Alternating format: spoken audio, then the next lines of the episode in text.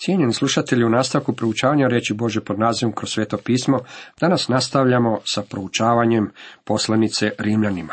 Osvrćemo se na drugo poglavlje. Tema ovom poglavlju glasi Bog će suditi samo pravednim i religioznim ljudima. U ovome poglavlju Pavao nam pokazuje kako će Bog suditi samo pravednim i religioznim ljudima. Ima jako mnogo ljudi poput onog čovjeka na vrhu planine koji promatra onoga koji je u podnožju i koji kaže nešto bi trebalo poduzeti u svezi s onim jadnikom. Mislim da bismo ondje dolje trebali pokrenuti nekakvu misiju. Trebali bismo mu davati juhu, odjeću i kupelj. Ja živim na vrhu planine i meni ništa nije potrebno. Prepreka da bi se udovoljilo Božim zahtjevima jednako je visoka i na vrhu planine kao što je to i u njenom podnožju. Jedina razlika je u tome što će onaj čovjek koji se nalazi u podnožju planine ranije vidjeti svoju potrebu od čovjeka koji se nalazi na vrhu planine. Religiozni ljudi, samo pravedni ljudi i takozvani dobri ljudi trebaju spasitelja. U drugom poglavlju Pavao nam izlaže nekoliko načela prema kojima će Bog suditi dobrim ljudima. Poglavlje prvo otkriva nam čovjekovu nepravednost, a poglavlje drugo nam otkriva čovjekovu samo pravednost. U prvom redku čitamo. Zato nemaš isprike čovječe koji sudiš kogod ti bio, jer time što drugoga sudiš, sebe osuđuješ, da to isto činiš ti što sudiš. Ove riječi pred nas stavljaju vrlo važnu temu ovog poglavlja. Vrlo je važno imati na umu kako Pava ovdje ne govori o spasenju. On govori o grijehu i o temelju na kojem će Bog suditi ljudima. Ova načela suda nisu temelj za spasenje, ona su temelj za sud. Ne znam kakav je vaš stav, međutim ja ne bih želio biti suđen prema tim načelima. Ja sam Bogu zahvalan za spasitelja danas i Biblija nam predstavlja evanđelje kao jedini način za dobivanja vječnog života. Odbaciti Božeg sina odmah na čovjeka donosi Boži sud i jedina presuda koja se u tom slučaju može izreći je kriv. Tko ima sina, ima život. Tko nema sina Božega, nema života, čitamo u 1. Ivanovoj 5.12. A on nam kaže, zaista, zaista kaže vam, tko sluša moju riječ i vjeruje onomu koji me posla, ima vječni život i ne dolazi na sud, nego je prešao i smrti u život, čitamo u Ivan 5.24. I poslušajmo još predivne riječi gospodina Isusa koje je rekao nakon poznatog Ivana 3.16.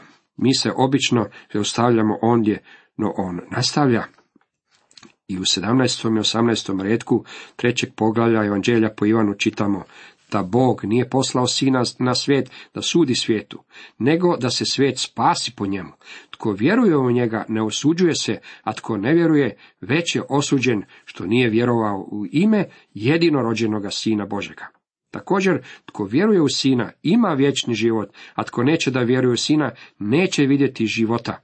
Gnjev Boži ostaje na njemu, kaže nam Ivan 3.3.6. Tako su danas oni ljudi koji nemaju Krista izgubljeni.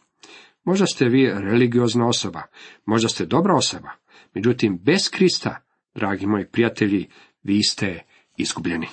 Zato nemaš isprike čovječe. Čovječe je izrečeno grčkom riječu antrope, što je generički pojam i označava bilo muškarca, bilo ženu. Uključeni su i židovi i pogani, jer se izraz odnosi na cjelokupno čovječanstvo. Tko god ti bio koji sudiš, Pavao sada prelazi sa općenitog na sasvim specifično, sa masa ljudi na pojedince. On se obraća bilo kojoj osobi iz ljudske rase, međutim ipak je ograničen na one koji sude druge. Riječ koja je ovdje upotrebljena za suditi nosi u sebi misao suđenja sa nepovoljnom presudom. Moglo bi se ovo prevesti i na sljedeći način. Tko god je bio koji osuđuješ druge, Ovime nam se neminovno nameće pitanje. Koji bi stav trebali imati kršćani prema onoj siromašnoj i groznoj skupini ljudi koji su spomenuti u Rumljanima jedan. Trebao bi biti ovakav. Trebali bismo živjeti i željeti da budu spašeni. Trebali bismo se truditi da im prenesemo evanđelje. Oni su jadna, izgubljena stvorenja. Trebali bismo imati stav kakvog je imao pjesnik koji je napisao Spasite one koji iščezavaju, nestaju. Brinite za umiruće. U sažaljenju iz Istrignite iz grijeha i groba. Plačite na onima koji čine pogreške. Podižite pale, kažite im o Isusu koji ima moć spasiti ih. To bi trebao biti naš stav, dok nam je jasno da oni trebaju biti spašeni i izbavljeni od perverzije i nemorala. Da to isto činiš ti što sudiš. Može u nama stvoriti pogrešan dojam. Isto je grčka riječ auta, a značenje nije identične stvari, već stvari koje su jednako loše u Božim očima, kao što su to grozna, izopačena dijela pogana, koja su uvredljiva kultiviranom i rafiniranom grešniku. Dopustite mi da vam ovo ilustriram. Čuo sam čovjeka koji nije spašen kako govori da pakao nije mogao biti dovoljno zagrijan za Hitlera. Dragi prijatelji, ovaj čovjek sjedi u sudačkoj stolici. On zauzima Božje mjesto. I vi i ja sjedimo u sudačkoj stolici jer sudimo onima koji nisu na istom nivou sa nama. Mi danas upotrebljavamo standarde društva, a oni variraju. Ako netko nije u skladu sa standardom vaše male skupine, vi ga osuđujete. Ja znam za crkve u kojima se članovi mogu izvući sa lažima, sa tračevima i sa nepuštenjem, međutim ne mogu se izvući ako puše cigarete. Zato bi bili osuđeni. Dragi prijatelji, kada sudite drugim ljudima, tada sebi prisvajate mjesto suca. Bog nam poručuje da po istom pravu po kojem vi imate pravo suditi ljudima prema svojim standardima, on ima pravo suditi vama po njegovim standardima. Kad bismo mogli vidjeti sebe na način na koji nas Bog vidi, vidjeli bismo da smo neprihvatljivi, gadni za pogled, neradoviđeni, mi smo odvratni. Kakav doprinos vi i ja možemo učiniti za nebo? Bismo li uresili to mjesto? Kod nekih ljudi stičem dojam da misle kako će nebo biti bolje mjesto kada oni dođu onamo. Zemlja, međutim, nije bila bolje mjesto od kad su oni na njoj. Dragi prijatelji, vi pokušavate Bogu oduzeti istu privilegiju koju vi imate kada sjedite na sudačkoj stolici i sudite drugima. Bog će suditi vama. On vam neće suditi prema vašim standardima, nego prema njegovim standardima. Počinje li vas ovo pokretati? Trebalo bi, jer sam shvatio kako nismo dorasli i ne udovoljavamo Božim standardima. Pavao iznosi načela prema kojima će Bog suditi rafinirane i kultivirane grešnike. Ovdje nalazimo prvo veliko načelo. Znamo pak Bog po istini sudi one koji tako što čine. Drugim riječima Pavao kaže mi znamo da je Boži sud u skladu sa stvarnošću. Danas ima jako mnogo ljudi među koje se ubrajaju i mnogi crkveni članovi koji žive u nestvarnome svijetu. Oni ne žele čuti istinu evanđelja. Ja svakoga dana slušam mnoge pobožne ljude koji govore, o, ja želim proučavati Bibliju. Onda kada jednom dođu u Božju riječ, shvate ono što je apostol Ivan shvatio u knjizi otkrivenja, kada je počeo promatrati Boži sud. Kada je započeo, bilo je uzbuđujuće, bilo mu je slatko usima. Međutim, kada je pojao tu malenu knjigu, od nje je dobio lošu probavu i zagorčila mu je utrobu. Tako i danas ima jako mnogo kršćana koji tvrde kako žele proučavati Bibliju, međutim oni ne žele stvarnost, ne žele čuti istinu. Mi znamo da se Boži sud vrši u skladu sa stvarnošću, čovjekovom činjeničnom stanju, protiv onih koji počinjaju takve stvari. Zapamtite kako se ovdje radi o načelima suda, a ne o načelima spasenja. Čovjeku je prirođena spoznaja da će morati biti suđen od neke više sile.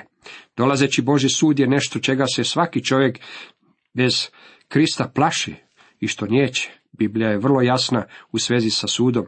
Pavao je rekao Atenjanima, jer ustanovi dan u koji će suditi svijetu po pravdi, po čovjeku kojega odredi pred svima o vjerovi, uskrisivši ga od mrtvih. Pavao je pred Feliksom, sjećate se, govorio o pravednosti, samo kontroli i o dolazećem sudu. Te su Pavlove riječi strašno zaplašile Feliksa. U stvari on je bio toliko uplašen da niti nije želio poslušati sljedeću Pavlovu propovjed. Boži sud stoji u kontrastu prema čovjekovom sudu. Čovjek nema sve činjenice i njegov je sud djelomičan i prepun predrasuda. Boži sud uzima u obzir sve činjenice. Bog poznaje stvarno čovjekovo stanje, poznaje nas onakve kakvi jesmo. Na takvom će temelju Bog suditi ljudima. Kada sam bio dječak, tada sam brao pamuk i nisam bio baš pretjerano dobar u tome.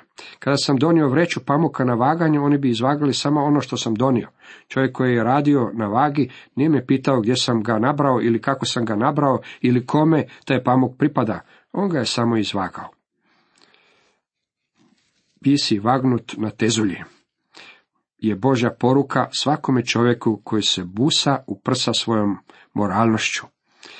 Mislim da je velika zabluda kulturnih osoba da bi oni izopačeni trebali biti suđeni, međutim oni su uvjereni kako će oni izbjeći tome sudu jer su oni drugačiji. Većina ljudi vjeruje kako bi Hitler i Stalin trebali biti suđeni, međutim misle kako bi oni trebali izbjeći tome sudu. Bog će suditi čovjeku za ono što je on u njegovim očima. Biste li željeli stajati pred Bogom na temelju te činjenice? Ja ne bih. Treći redak kaže, misliš li da ćeš izbjeći sudu Božjemu? Ti čovječe što sudiš one koji tako što čine, a sam to isto činiš. Robert Kovet nam skreće pažnju na četiri načina bijega koji stoje na raspolaganju čovjeku koji prekrši ljudske zakone. Prvo, njegov prekršaj neće biti otkriven. Drugo, može pobjeći izvan jurisdikcije suda. Treće, nakon uhićenja može se pronaći nekakva pravna kvaka koja će uzrokovati raspad pravne procedure. I četvrte, nakon presude može pobjeći iz zatvora i ostati u ilegali.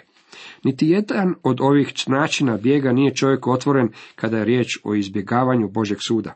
Vaši će prijestupi biti razotkriveni. Nije moguće pobjeći izvan Božje jurisdikcije.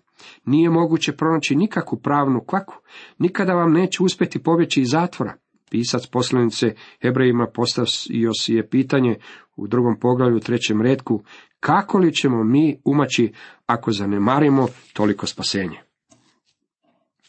Ili prezireš bogatstvo dobrote, strpljivosti i velikodušnosti njegove, ne svačajući da te dobrota Božja k obraćenju privodi. Još danas bismo trebali prepoznati kako je Božja dobrota ono što bi nas trebalo baciti na koljena pred njime.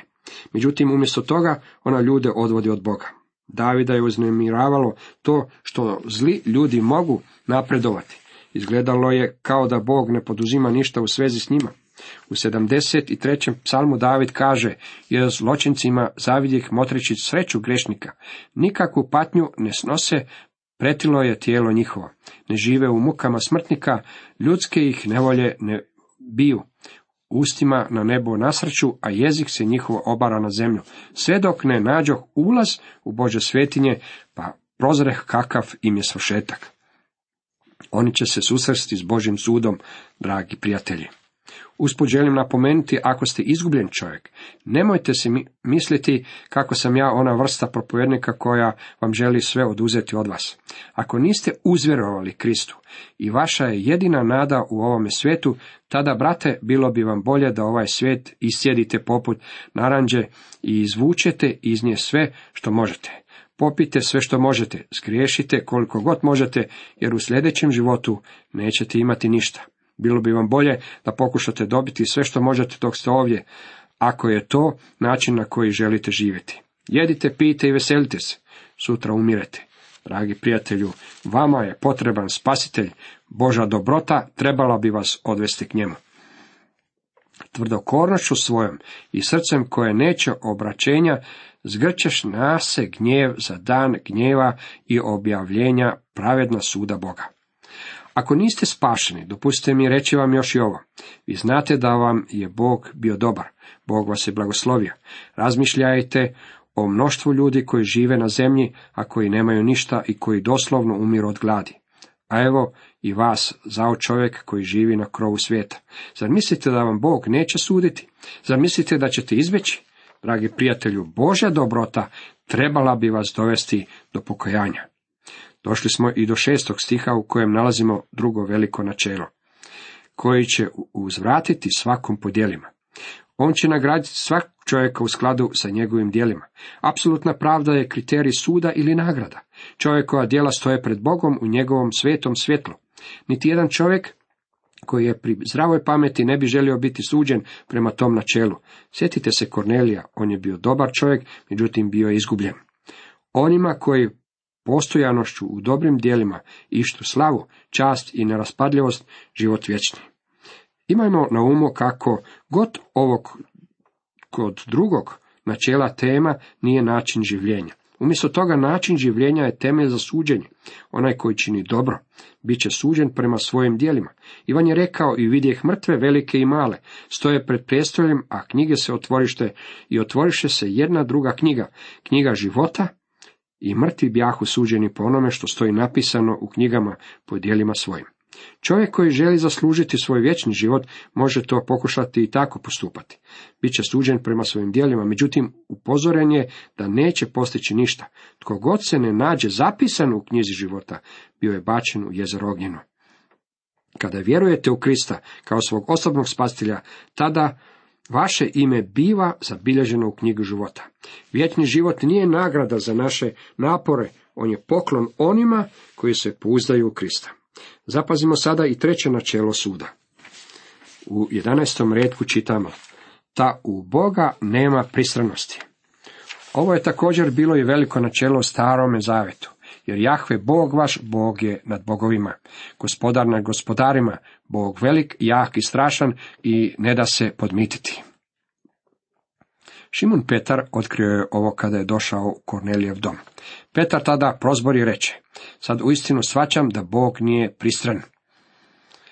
Bog nema nikakve favorite, on nema ljubimca, svi su ljudi jednaki pred njim. Pravda ima poves preko očiju, ali ne zbog toga što je slijepa, već zato što da ne bi vidjela ljude odjevene u svilu ili u podarano odijelo, svi moraju biti isti. Članstvo u crkvi, dobra obitelj, to što smo istaknuti građani ili činjenica da imamo fundamentalistički kredo, ne daje nam uopće nikakvu prednost pred Bogom. Imate li spastelja ili ga nemate? To je pitanje od presudne važnosti. U istinu koji bez zakona sagrešiše, bez zakona će i propasti, i koji pod zakonom sagreše, po zakonu će biti suđeni. Ovo je još jedno veliko načelo prema kojemu će Bog suditi. Zapazite kako je ono izraženo u narednom stihu. Ne, pred Bogom nisu pravedni slušatelji zakona, nego izvršitelji će zakona biti opravdani. Čuo sam već kako se govori da će pogani biti izgubljeni zbog toga što nisu čuli o Kristu i što ga nisu prihvatili. Dragi prijatelji, oni su izgubljeni zbog toga što su grešnici. To je stanje sa cjelokupnim čovječanstvom. Ljudi se ne spašavaju po svetlosti koju imaju, oni bivaju suđeni prema svetlosti koju nemaju. Pred Bogom nisu pravedni slušatelji zakona. Mnogi ljudi su mišljenja da će biti spašeni samo ako budu odobravali onome što je zapisano u propovedi na gori.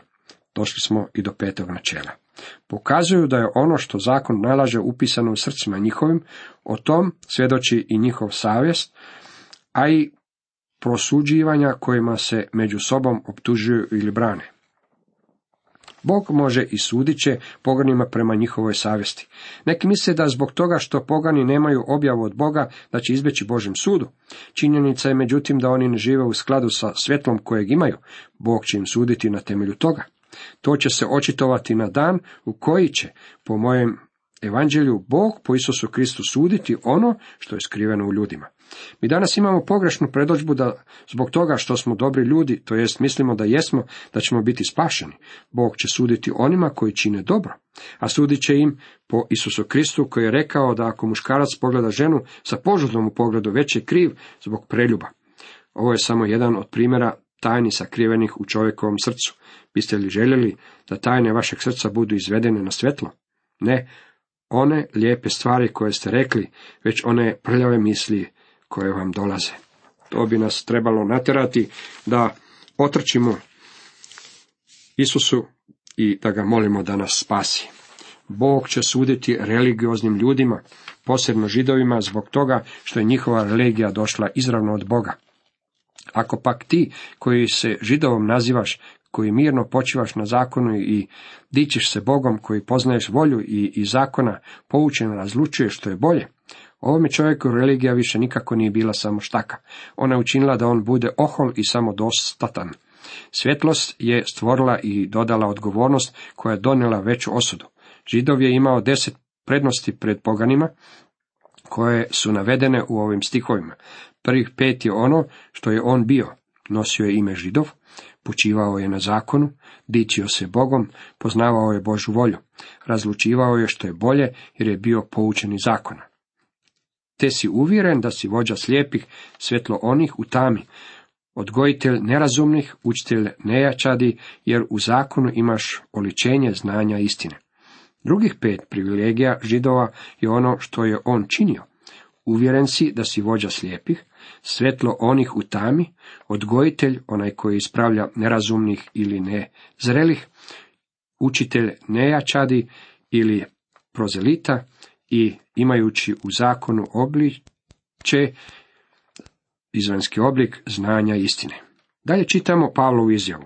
Ti dakle koje drugoga učiš, sam sebe ne učiš. Ti koje propovjedaš da se ne krade, kradeš. Ti koji zabranjuješ preljub, preljub počinješ. Ti komu su odvratni kumiri, pljačkaš hramove. Pavao spominje tri najuobičajena grijeha.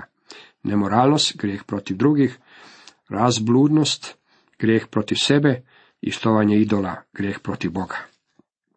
Sam sebe ne učiš. Drugim riječima, prakticiraš li ti ono što propovjedeš?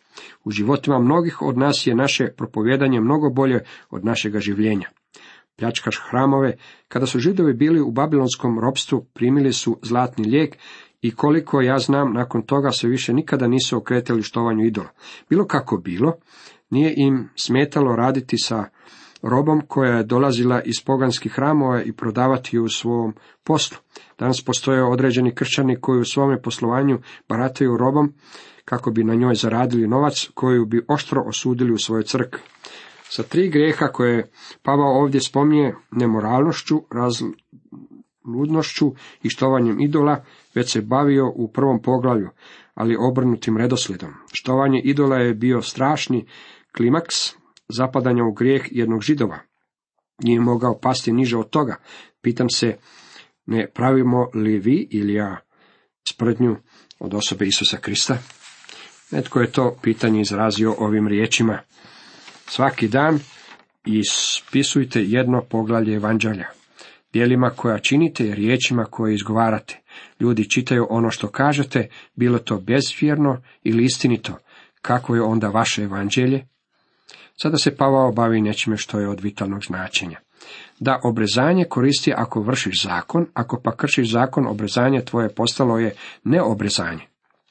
Obrezanje je bio Mojsijev sustav i to je bilo svo njegovo značenje. U samom obredu nije bilo nikakve vrijednosti. Taj je znak označavao da čovjek vjeruje u Mojsijev zakon. Ako bi netko od njih postao prekršiteljem Mojsijevog zakona, tada bi obrezanje došlo na loš glas. Ono što je trebalo biti sveto, postalo je obešćašćeno. Ovo bi se misao mogla primijeniti na naše crkvene sakramente.